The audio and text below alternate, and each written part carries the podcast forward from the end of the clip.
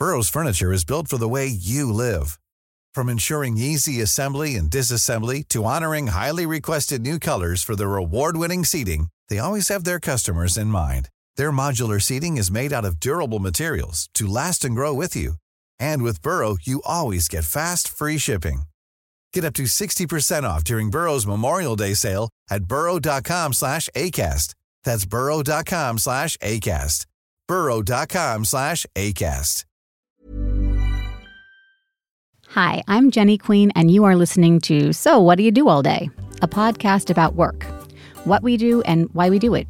Are we out there hustling for love, money, or is it something else altogether? Today in the studio, we'll be talking to Maria Tran, an action actor, a martial artist, fight choreographer, and a filmmaker. Through the process of learning martial arts, I learned a lot more about my body, myself, and how I project myself out into the world. I'm talking to Rita Arrigo, digital advisor for Microsoft and an AI feminist. When you think about things like AI, for example, um, artificial intelligence, it's not just about um, people that know data science. It's also about people that understand the societal context and how society works. Today in the studio, we'll be talking to Ben Peek, an associate at Carter Williamson Architects, and also the primary driver behind the Save Our Sirius campaign to halt the demolition of the Sydney Landmark building. The end of 40 years of neoliberalism has created a culture where the money is the decision maker.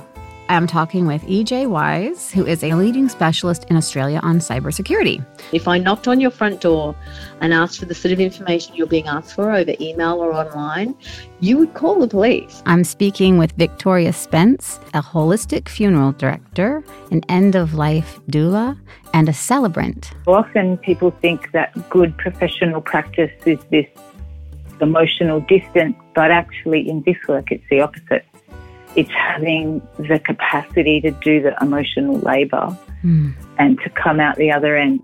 So, my first question is always So, what do you do all day?